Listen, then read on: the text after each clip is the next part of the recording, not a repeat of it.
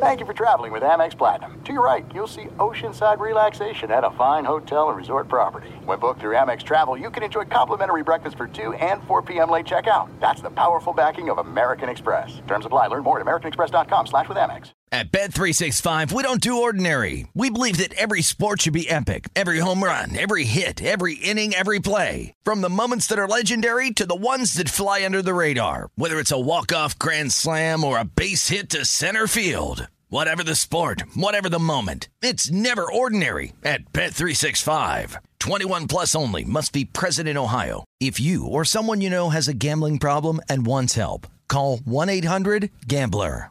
What's up? This your boy Lil Duval, and check out my podcast, Conversations with Unc, on the Black Effect Podcast Network. Each and every Tuesday, Conversations with Unc podcast feature casuals and in-depth talk about ebbs and flows of life and the pursuit of happiness. Unlike my work on stage, I tap into a more serious and sensitive side to give life advice and simply offer words of encouragement, yet remind folks to never forget to laugh. Every Tuesday, listen to Conversation with Unc, hosted by Lil Duval on the Black Effect Podcast Network, iHeartRadio app, or wherever you get your podcasts presented by AT&T. Connecting changes everything. Welcome to the Hardwood Handicappers Podcast. They're a bunch of guys who ain't never played the game and they never got the girls in high school and they just want to get in the game. With your host, Jonathan Von Tobel. See, the thing is, you guys look at me, you see the backwards hat, the uh, gray socks, the funky outfit, and you say, now this guy's a chump, am I right? No, fucking geek. I, I'm fucking geek. Only on the VSIN Podcast Network. What's up, and welcome in another edition of the Hardwood Handicappers podcast. I'm your host, Jonathan Von Tobel. The postseason well underway. Man, this has been off to an awesome start. I have loved almost every single game that has been out there. Some of these series have been absolutely fantastic. Denver and Portland has been a crap ton of fun. You have this ridiculous 0-2 hole for the Los Angeles Clippers. The Bucks, the gap between those two teams has been a lot bigger than we expected. So, a lot to go over. We have a couple of, actually, we got three game threes to discuss after what happened on Thursday night. Look ahead to some of these series, big picture stuff with all of these guys, and what we're looking at for these series as well, because there are some trends developing that have been troublesome for some teams, some unsustainable numbers, and all of that kind of stuff. But I wanted to get to a little bit of news. Not insanely impactful. Actually, thought it was going to be impactful given what we saw early in the season. But if you look at some of the numbers, uh, the Brooklyn Nets are probably going to get away with this just fine. Jeff Green has strained his plantar fascia. He's going to be reevaluated in 10 days, sidelining him for the remainder of the net series with the Celtics. So I, I, came into this thinking that that might be a little bit, a little bit of a blow here for the Brooklyn Nets, especially if you get into that series with Milwaukee. Not so much the series of Boston. This Boston series is all but done. Yes, we're only two games in. There's clearly a gap though between these two teams. The second half in Game One wasn't pretty. Game Two was absolutely ugly for both of these squads. So for both of these squads. It was for ugly for the Boston Celtics. You know, you understand what I'm saying. But regardless, you're going to get away with this just fine. And I, I thought the loss would potentially, if he, if the absence was going to extend to the Milwaukee series, it was going to be a loss. Turns out statistically, it's not. You still got Blake Griffin, and he has turned out to be the better option when the Bucks go to those small ball lineups or any of those small ball lineups that the Nets have. Remember when this team acquired Jeff Green I actually thought that, you know, I, I actually came on this podcast and I said, hey, I, I really hope they don't force Blake Griffin into the small ball five role that Green has been so amazing at. Offensively, they had a really high ceiling. Defensively, they were much better. And so far, now that this has played out over the course of 72 games, and yes, Griffin has been on the team for 72 games, Griffin's actually been the better option as a small ball center up to this point. So, how about this? Blake Griffin at center this year Nets have a plus 13.2 net rating, scoring 126.2 points every 100 possessions. They're only giving up 113. Nine, uh, half court possessions, right? 98.5 per 100 plays. Not the greatest. And they allow opponents to grab 28.4 their, uh, percent of their misses, right? So it's a small ball lineup. They struggle to defend in the half court for the most part. Can't really keep teams off the glass. So those last two figures aren't really great. But the numbers for Jeff Green, in terms of his numbers at center, have really, really come down here. Jeff Green at center this year, plus 4.5 in terms of the net rating overall.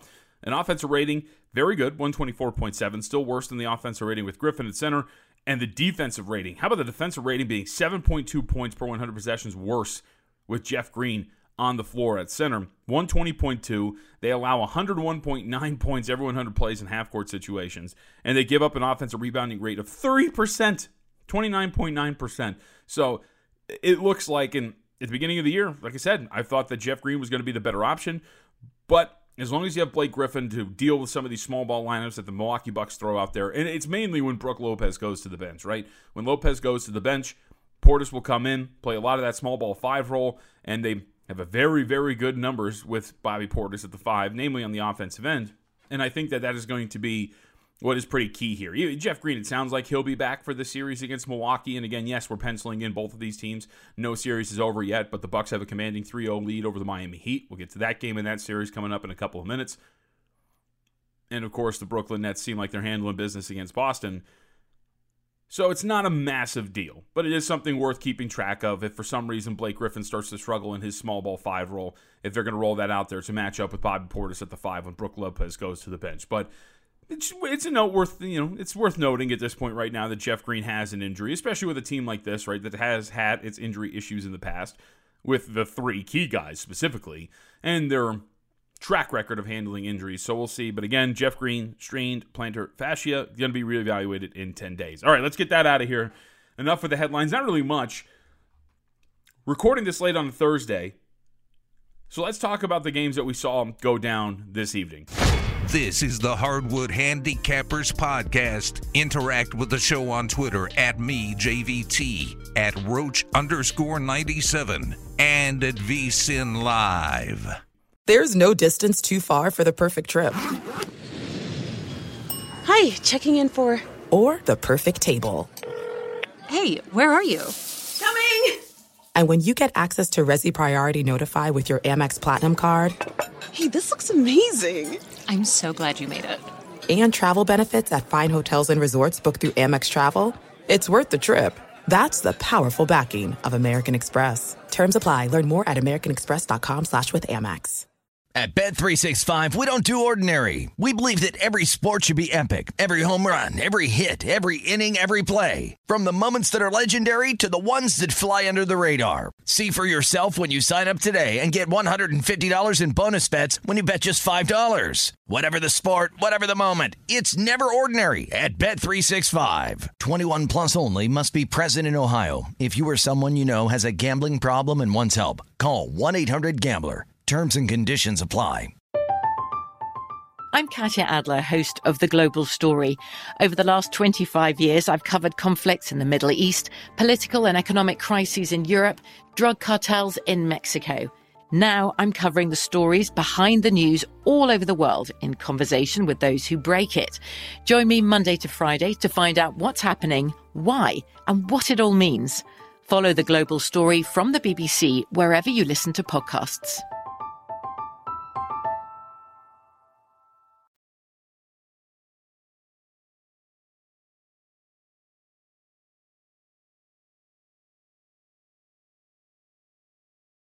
Los Angeles Lakers and the Phoenix Suns. I want to start here because, man, like anecdotally, this just sucks. 109 95. Lakers is a six and a half point favorite, get the win. Game goes under the total, get the cover two.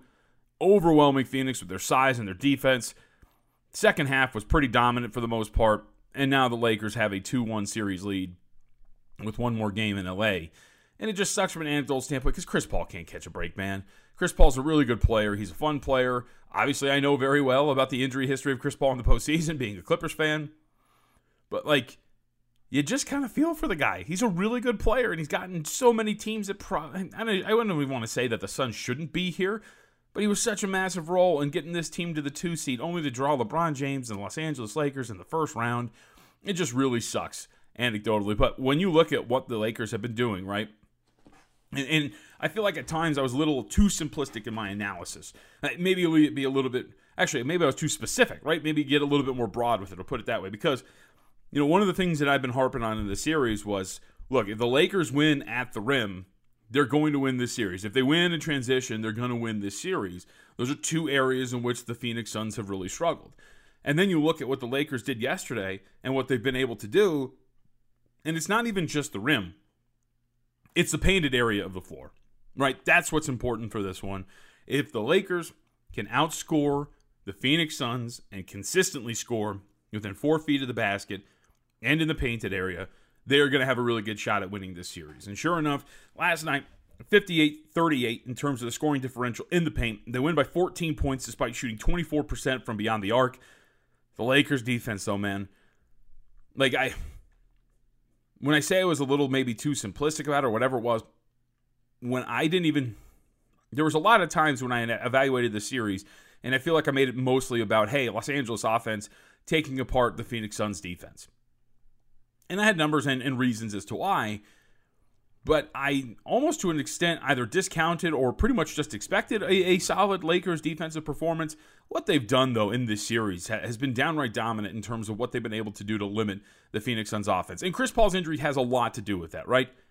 But through three games, the Suns averaging just 1.05 points per possession, 36.8% from the mid range area of the floor, despite taking an overwhelming majority of their shots from that range, 36.8% of their attempts Think about that. 36.8% of their attempts have come from mid range. Not surprising, a team in the top of the league in terms of mid range frequency. So taking 36.8% of their attempts and shooting 36.8%, not very good. Not very good for the Phoenix Suns. Not really generating offense much else anywhere, right? Don't really get within four feet of the basket. The three point shooting has been a little off as well. DeAndre Ayton seems to be at times one of the only players who can consistently find his offense, but the rest of the pieces around him not been performing. Like I said, Chris Paul, man, Chris Paul's injury plays a big part of this. He's only averaging 6.7 points per game, 38.3% from the floor, 6.3 assists, 4 rebounds per game. The minutes, of course, have been limited. He's been banged up, and it looked like in the second half he regressed immensely because he got hurt yet again. I, just, I shouldn't even say got hurt again. Aggravated the shoulder injury, only 27 minutes. It's just a nightmare. And with him on the floor yesterday, he posts the worst plus minus of any of the Phoenix Suns. When Chris Paul was out there, they got outscored by 20 points. It just wasn't very good, man. And this series seems all but done at this point right now. Because if Chris Paul is not going to be healthy, to give the Phoenix Suns some sort of edge, you know, and like there was a perfect example of it. There was at one point in this game where Paul's on the floor, he draws Andre Drummond, one of the the matchup that Chris Paul loves, right? How many times we've we seen Chris Paul on a center in the mid range area of the floor, work his magic, mid range jumper, sinks it. And he goes to throw up a mid range jumper, and it just it doesn't even reach the rim. It just clanks off front iron. Rebound for the Lakers out in transition. It it just sucks, man. The Suns are not going to do much if they don't have Chris Paul at full strength. And you can see the defensive game plan too. It almost seems like DeAndre Ayton's like, all right, you know what? Let DeAndre Ayton score. DeAndre Ayton, that's fine. We will go one on one with Drummond. We'll go one on one with Marc Gasol. As long as we know Chris Paul's not going to be doing anything offensively. As long as Devin Booker doesn't kill us, I think we'll be fine overall. And sure enough, Booker last night, 6 19 from the floor, 1 of 4 from three point range, only 19 points. He had a minus 7. Jae Crowder shooting has not been there. He was 1 of 7 from the floor, or excuse me, from beyond the arcs, put it that way, 2 of 9 from the floor. It just seems like a very, very steep hill to climb without Chris Paul at full health. So the adjusted series price at this point right now, Lakers are over an $8 favorite minus 835. Phoenix, you're getting 5 to 1. If you think the Suns can come back, you need more than 5 to 1. Just put it that way. You know, a lot of these series prices, a lot of the times, especially with the underdogs, you're really not getting the true value that you should. You need more than 5 to 1. You need in the range of like 9, I think 9 or 10 to 1 if you're going to realistically play something like this for the Phoenix Suns. The gap between these two teams in the last two games, the way this offense has been operating without Chris Paul, there is a much, much bigger gap between these two at this point right now. I'm not saying full strength. I'm saying at this point right now, with the injury to Chris Paul, to feel comfortable looking at the odds of 5 to 1, 16.7% implied probability, you need a little bit more than that, man.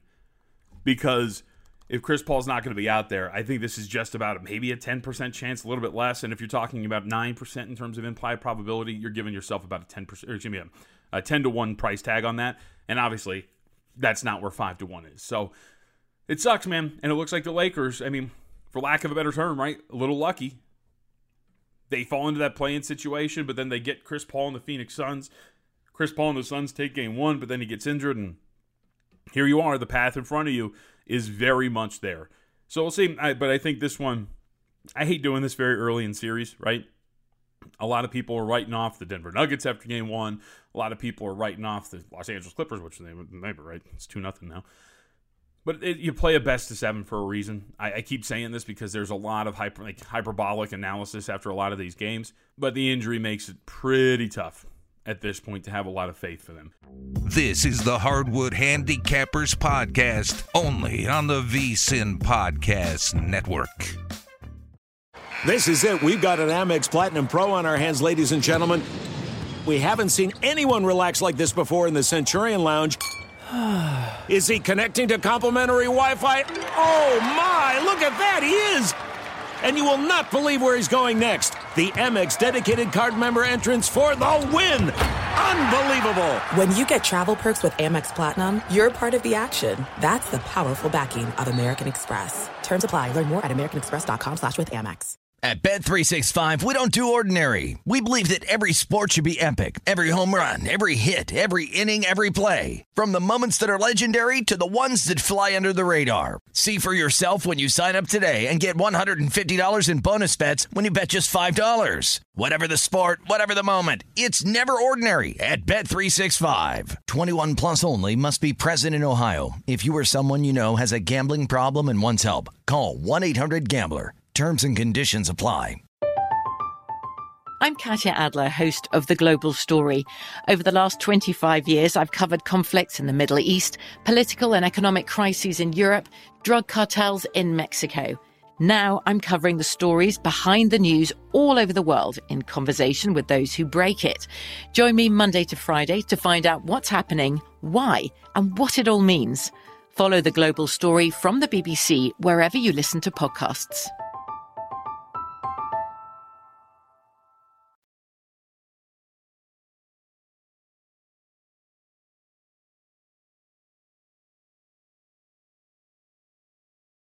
All right, now let's go to another series that we saw play out on Thursday night. Denver and Portland, 120 to 115. Nuggets three and a half point underdog at the outright win. Game goes over the total of 227.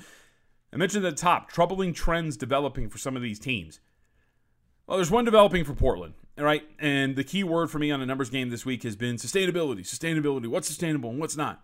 Well, the Nuggets last night, one of the things that I thought was going to be sustainable on a night to night basis was the ability for the Denver Nuggets to exploit Portland inside. And last night didn't really go as well, right? Nuggets were 13 to 27 within four feet of the basket, just 48.1% after shooting well over 74% in the first two games. But the three point shooting came around big time for the Denver Nuggets. 54.1% non garbage time minutes, 20 of 37 against the Portland Trailblazers, and pretty much the whole game was non garbage time minutes. Half court rating for the Denver Nuggets offensively, 108.7.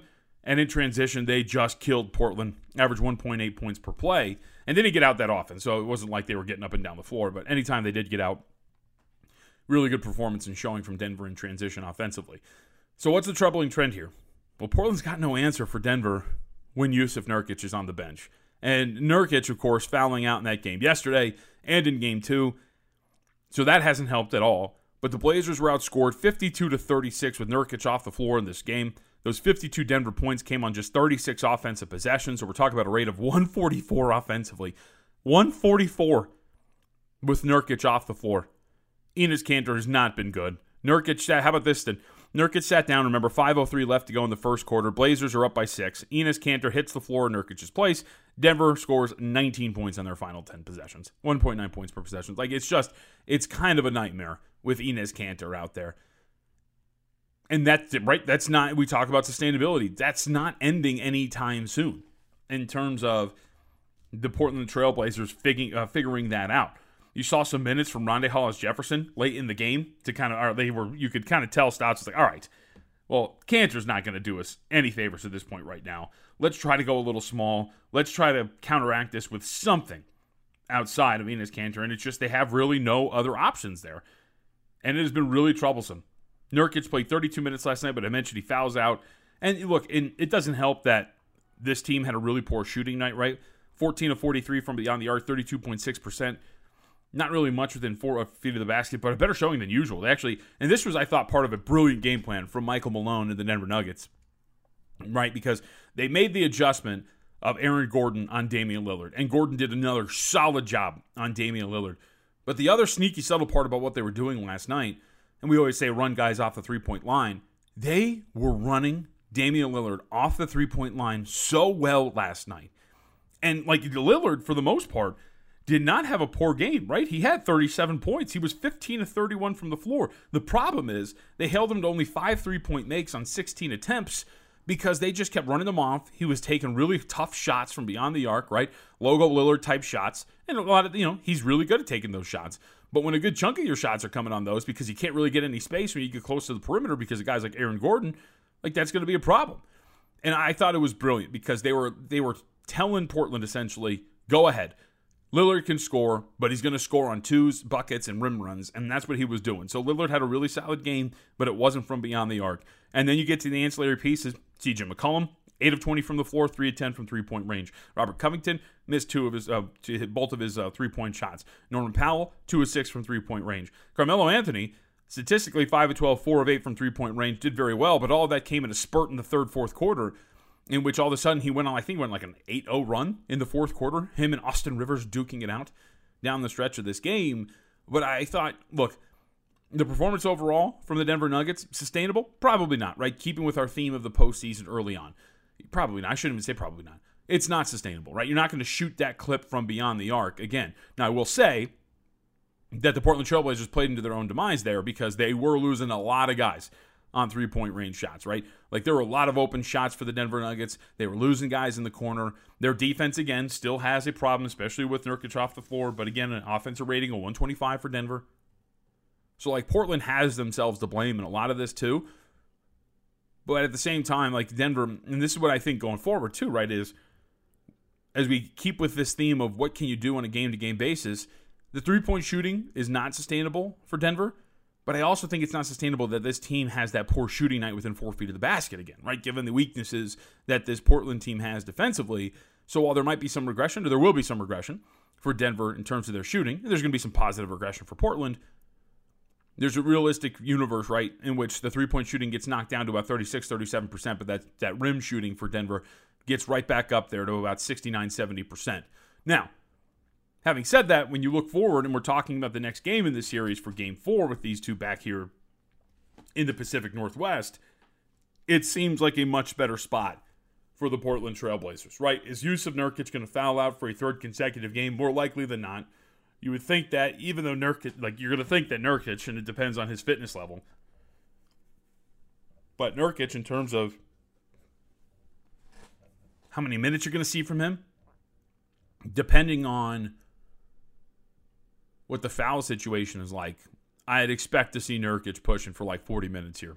Like they don't really have any other option outside of actually nothing. They really have no other option whatsoever. So this is going to be pretty fascinating. These game three lines are up. Denver on Saturday, a three and a half point underdog with a total of 228 and a half. Initial thought here is to take Portland. see what the market does though. And this is the only opener up at DraftKings. DraftKings is the first one up with this line.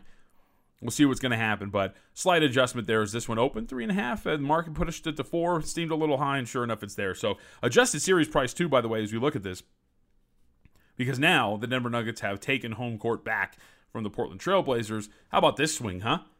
Denver now a two dollar favorite, baby, over the Portland Trailblazers. So look, I feel pretty good about the pre-series bet, right? Denver Nuggets plus one twelve. But there's still a long way to go, man. And the Portland Trailblazers, in terms of their shooting, are a keg just waiting to explode because they got a lot of shooting on there. And it takes one good shooting night, maybe two, and then all of a sudden this is a completely different series. And again, small sample sizes. You can theoretically see back-to-back games in Portland, then the game back in Denver, or we're talking about a 47% shooting clip from between two of those, you know, those two games and Portland has a 3 2 series lead. So it's been a fun series, though, man. This has been a really good one. Uh, Nikola Jokic has been absolutely fantastic. Facundo Campazzo had a very good game. And of course, Austin Rivers scoring down the stretch, hitting three point shots. I don't know if that's going to be happening again. And that's why you need a better showing from the guys within four feet. And we're still waiting to see if guys like PJ Dozier and Will Barton are going to make an appearance in this series. A day off in between games. Maybe the game back in Denver is a spot that these guys are waiting for. But the fact that the Nuggets have home court yet again, very, very big win for the Denver Nuggets in this series. So let's take a look at Milwaukee and Miami. Boy, was I wrong about this one.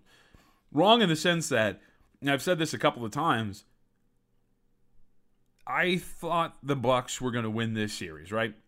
In the write-ups for VSiN.com, I picked the Bucks to win in six. And I was wrong because the gap between these two teams is much larger than I anticipated. Much larger. And there seems to be something at play here outside of what we've been seeing on the court, and we can get through all the offensive numbers right what Jimmy Butler has done, and all blah blah blah blah. The str- the Heat struggling to shoot. At the end of the day, there was like it, it's actually I thought it was pretty simple, right? I did this with Tim and uh, was it was it Tim and Jeff on a on nightcap or you know one of the, whatever spot that I did yesterday. There's a thousand of them, but realistically, it's really just as simple as Milwaukee got again, however you want to quantify it. Milwaukee got better. Jrue Holiday is a better option than Eric Bledsoe. You added the shooter like Bryn Forbes. Bobby Portis is a solid small ball five guy. Like their their floor got uh, raised offensively with the additions in the offseason.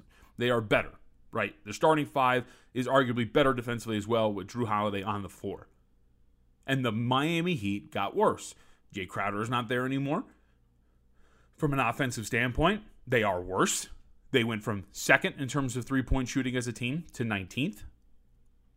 And down the stretch in the second half, their defense, for some reason, regressed. Guys like Tyler Herro regressed as well.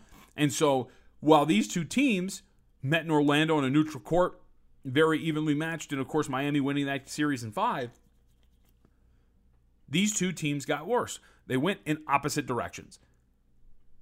And so now you look at this, and that is compounded by the fact that we now have home court, so the Bucks can take the first two games. And then you still have the matchup issues that are out there. Giannis Antetokounmpo has said, "Eff it, I'm just going to guard Jimmy Butler on a possession to possession basis." Butler has not had an answer for Giannis Antetokounmpo in this series whatsoever, except for that one neat little runner that he hit off of the glass to force overtime in Game One. Jimmy Butler in this series, 15.3 points, 33% shooting from the floor, 24% from three, and he's only drawn about six free throws a game. Oh, and by the way, he's only shooting 65% of the free throw line. Anyways, even when he gets there, he hasn't been hitting his shots. And in the last two games, he's only got eight free throw attempts. So the so the Bucks have made this adjustment defensively, which is very good, putting Giannis out there on Jimmy Butler. The three point shooting's not there for Miami whatsoever, and you kind of expected it, right? Like, yes, the first game it was great. You hit those all those three point shots, shoots forty percent from three. Congratulations! But at the end of the day, you figure that wasn't sustainable for a team that ended the season shooting, or excuse me, 19th in three point shooting, 36 percent as a squad, and sure enough, through these three games now, after that massive, massive game one, 34.7 from beyond the arc.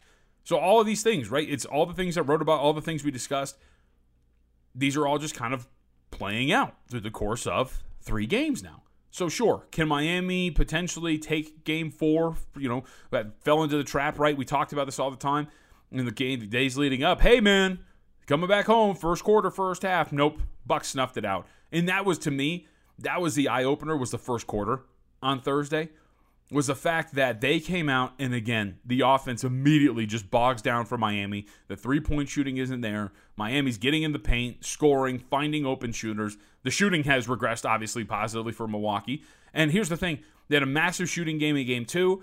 Shooting regressed to normal for this team, right? In that game against the Miami Heat yesterday, as we talk, uh, as we you know, give this to you on an early Friday morning, Milwaukee in the game against Miami 12 of 31 from beyond the arc in non garbage time, 38.7%. That's right around the clip of this team for the season. So after 16% in game one, which we knew was unsustainable, that this team was going to regress positively, and sure enough, it has, right? They weren't going to shoot at the clip in game two. They're right back to even keel in game three. This has just been a very, very good performance for Milwaukee overall. There's probably some personal attitude in this one as well after the way they lost that series last year to the Miami Heat. So it looks like they're going to wrap this thing up in either four or maybe they fall asleep and, of course, bring it back home for five. But just given anecdotally what you've hear you heard from this team, seems like a very good shot that this is going to be ending in four over the weekend. Now, as we move forward, big picture wise here, Tim Murray asked me this on the nightcap Thursday night. I do not think any differently from Milwaukee, right? Nothing whatsoever in terms of the evaluation of them in Brooklyn and how that series would play out. And again, like, you know, like the people who call me a Knicks hater, all that kind of stuff. Just because you pick a team in a series doesn't mean you think that it's going to be a blowout, right? Like, I think the Nets are going to win that series. Over the course of a best of seven, I think they have the better talent offensively, and that that will play out to a victory in a series for the Brooklyn Nets. Okay? But no, I don't think any differently of Milwaukee after watching them take apart a team that ended up finishing sixth in terms of seeding, that was 19th in terms of their three point shooting, that was a middle tier to mediocre team in terms of their offensive efficiency. So I think this was a really good matchup for Milwaukee. They're winning in a little bit more dominant fashion than I expected, but still expected them to win. But at the end of the day, they draw Brooklyn, which seems very likely, and we'll have a you know in-depth series preview on that one, obviously in the coming days. I just no, my opinion hasn't really changed. And I don't mean to sound dismissive about that. I just think you have to take this matchup with everything that you're looking at and realize that yes, they drew Miami. It's a pretty good matchup for Milwaukee. Clearly, Miami has its issues both on the court and some I think seems like off the court. Like the Jimmy Butler rumblings have already begun, which is pretty fascinating. Like I'm a big Jimmy Butler fan, uh, but after one season, I don't know, man. It seems like that guy again, just rumblings, just you know little reports here and there and the unhappiness with him. Clearly on the court too when you watch this team just doesn't have the same body language as it did last year. Not very fun right when you're losing games. But regardless my opinion hasn't really changed at milwaukee in terms of what they're going to do in the next round against the brooklyn nets should they draw them. We won't lock it in. None of these series are final yet. So today is friday. You're listening to this early on a friday morning Got three games, three series that continue later today. Don't want to spend a lot of time on this just because by the time you listen to this, those games could be over. But regardless, let's take a look at a couple of the games that we're going to see tonight because, I mean, really, you have to start with what's going on with the Los Angeles Clippers, dude. Right? Because, again, the S word that I've been preaching this whole time sustainability, sustainability, sustainability is what you're seeing through these first whatever games or whatever series that we're discussing and however this team is you know, performing offensively, is what they're doing sustainable. And I have to say that I don't believe that what the Dallas Mavericks are doing is sustainable. But again, I will always stress this. While what they're doing might not be sustainable, a best of seven series still isn't that big of a sample size. So they could sustain this through the course of this series with the Los Angeles Clippers. Dallas Mavericks through two games. Offensive rating 129.7 in terms of the three point shooting, 53.8%. It's absolutely insane, man. The above the break three point shooting, 52.6%. They're not taking any corner threes. They're taking six corner threes. These are all above the break three point shots that they're hitting. It is absolutely nuts how good the shooting has been for this club in this series. And like I said, you know, I make the joke, but I still believe this to be true. Guys like Tim Hardaway Jr., man, Tim Hardaway Jr. has been absolutely incredible in this series in terms of what he's been able to do against the uh, Los Angeles Clippers. It seems like every time he gets the ball, that three point shot is going down. But guys like Tim Hardaway Jr., Tim Hardaway Jr. is shooting 65.3% from beyond the arc in this series. He was 6 of 8 from three point range against the Clippers in game two. He was 5 and 9 from three point range in game one. He has a better shooting percentage. This is the part that's driving, drives me nuts, right? He has a better shooting percentage from three in this series than he does from the free throw line. If you think that's sustainable, holy crap. But here's the thing again, is there a, you know, a line of thinking in a universe in which this maintains itself that the Mavericks shoot 57, 54% and sweep the Los Angeles Clippers because they go on a hot stretch? Hell yeah, there is. It's completely plausible. But just like the thinking in going into game two, where I bet the Los Angeles Clippers, I was on the, was on the Clippers minus six in that game, got the best line, close seven, right? Laid six, didn't matter. But when you look at this from what the Mavericks have done from this standpoint, it is clear that their offensive numbers aren't sustainable. So what happens now in game 3 and in this series going forward because because just like many I do believe that there is going to be some regression here and that I don't want to send off the Clippers into the night, right? There's a lot of people who want to say that this is over with. I refuse to do so. There is something here where the Clippers can obviously catch Dallas on a poor shooting night, poor shooting would be like 37%, and maintain their own efficiency. Because think about it, right? You know, the Clippers, despite the fact that they're down 2 nothing in the series, they actually have the sixth best offensive rating in the NBA postseason at 123.1. Right? So they're still putting up 123.1 points if it's extrapolated over 100 possessions. It's just that the other team in front of them is scoring 129.7. Think about that having the sixth best offensive rating in the league and still having, and I should say the postseason of the 20 teams, right, that we have seen in action, and still having a net rating of negative 6.7. Like that seems pretty wild. Now, the Clippers have their own faults, right? Ty Lue in this series, whether it is game three and going forward, has to figure out what he wants to do from an offensive or defensive standpoint. The willingness to get Zubac out there, and every single time that he's out there, Luka Doncic hunting him down, running his guy over, then forcing him to switch on to Doncic, and Doncic doing everything from there. That has to stop. It has to. You can go a little bit more small, right? You could put Marcus Morris out there at the five, go a little bit smaller. Kawhi has done a fine job on Kristaps Porzingis or any of the bigs that are out there. They have the size and the strength to take care of that. It's not like they're true low post bigs, so it's not like you're going to be giving up a lot in terms of within four feet of the basket. I have just been amazed about the defensive game plan for Ty Lue because it just seems inconsistent. Are we doubling? Are we blitzing? Right? Trapping? Like what? What's going on? There's really nothing there from that standpoint in terms of consistency. And that has been a problem for the Los Angeles Clippers. And on top of that, the ancillary pieces have to play better. I have not been a fan of Marcus Morris offensively in these games up to this point, right? He has not had a great series. In game two, he was a liability on the offensive end of the floor. And then if you look at what happened in game one, it was much of the same thing, right?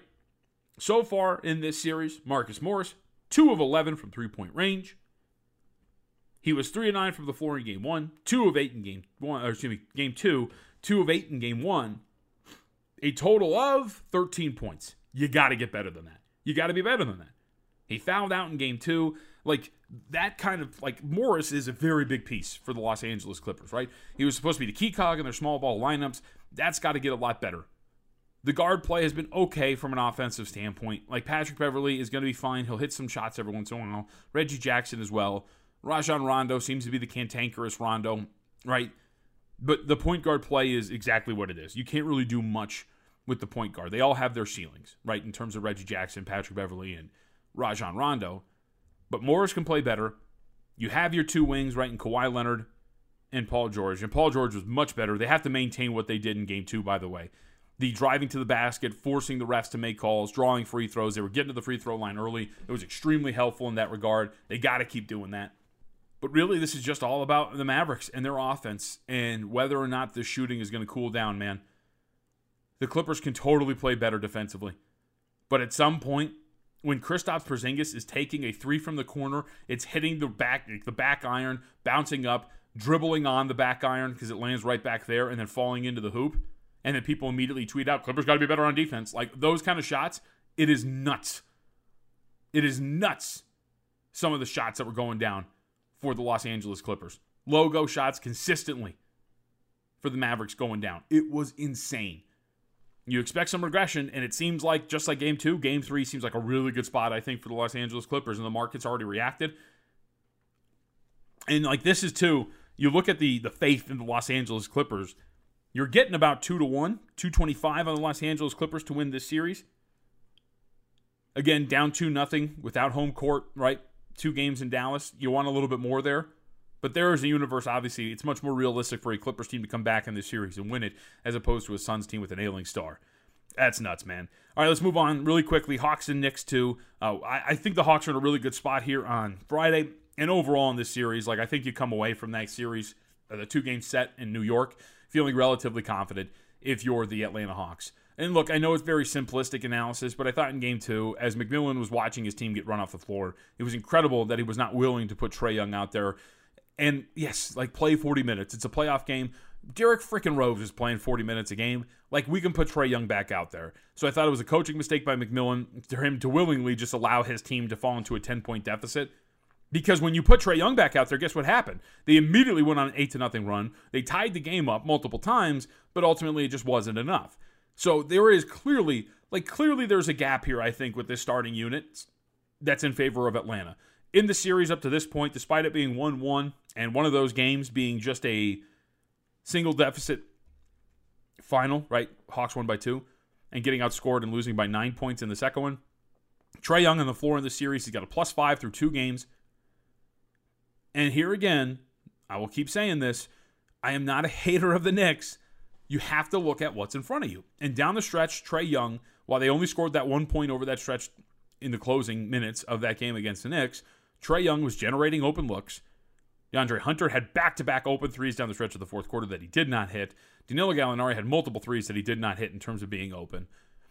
The Knicks, again, third most wide open looks from beyond the arc in the postseason. Difference is the Hawks have actually made him pay for it this time. 42%. That clip could be higher given what they were getting in game two. And in Atlanta, that's going to be something I think the Knicks are going to start to pay for, right? Because again, as we talk about these these role players, which is scary by the way for the Clippers if this is true, the role players playing better at home, right? Going back to Dallas, but the role players generally are more comfortable. Danilo Gallinari has not been good through the first two games from an offensive standpoint. You expect that he plays a little bit better. John Collins in game two was a non-factor dealing with foul trouble, so you think that you're going to get better performance from Collins when they're back in Atlanta. Full capacity crowd. I just think that when you look at what happened through those first two games, can you trust Derrick? Not even trust Derrick Rose. I think you can. But when your offense is so reliant to generate any sort of consistency in terms of their efficiency, and you need Derrick Rose out there, think about this. You need Derrick Rose out there for 40 minutes a game. You need Julius Randle to finally wake the hell up in the second half to eke out any sort of offense, and still the Knicks 107.3 in terms of their offensive rating right? Like that's kind of troublesome in that regard. And, and look, between the two games in non garbage time, Atlanta 103.1 actually has a worse offensive rating. Their offensive rating in game one was much better. They averaged just over 1.1 points per possession. So back in Atlanta against the Knicks, the Knicks are solid defensively, and they have mucked this series up, and they have done a very good job. Those benches, there is a clear gap there. But I just think when you watch the gap between the starters and what happened with these two teams, I think the Hawks are in a pretty good, uh, pretty good setup here when they go back home here against the New York Knicks, especially for game three. The market's moved off that three and a half. Right? You're up to four. I would generally agree with that sentiment. And some four and a halfs are popping up. I can get it. But three and a half seem pretty low here. I just think coming back home with this capacity crowd and what you're looking at from the Hawks offensively when these starters are out there, especially maybe a first quarter. Look, this Hawks team has gotten off to a great start in both of these series, right? Or both of these games, holding double digit leads at one point in both of them. Wouldn't be surprised if first quarter comes in for the Atlanta Hawks in the game overall that they cover. You know, at three and a half, and you know the market continues to move. We'll see, but the three and a half would be the buy-in for myself. I don't know how much time we spend on Brooklyn and Boston. This is going to be a little bit of a shorter episode. I, I, just there's a really big gap between those two teams. I'm sorry if you were listening and wanted a little bit more on that.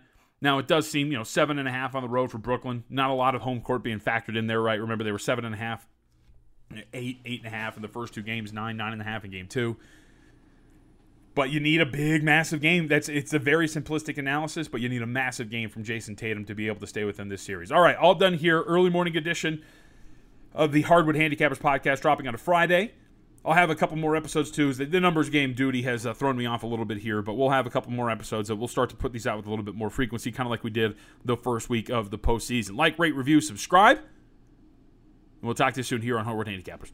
At Bet365, we don't do ordinary. We believe that every sport should be epic. Every home run, every hit, every inning, every play. From the moments that are legendary to the ones that fly under the radar. Whether it's a walk-off grand slam or a base hit to center field. Whatever the sport, whatever the moment. It's never ordinary at Bet365. 21 plus only must be present in Ohio. If you or someone you know has a gambling problem and wants help, call 1-800-GAMBLER. From BBC Radio 4, Britain's biggest paranormal podcast is going on a road trip. I thought in that moment, oh my God, we've summoned something from this board. This is Uncanny USA. He says, Somebody's in the house, and I screamed. Listen to Uncanny USA wherever you get your BBC podcasts, if you dare.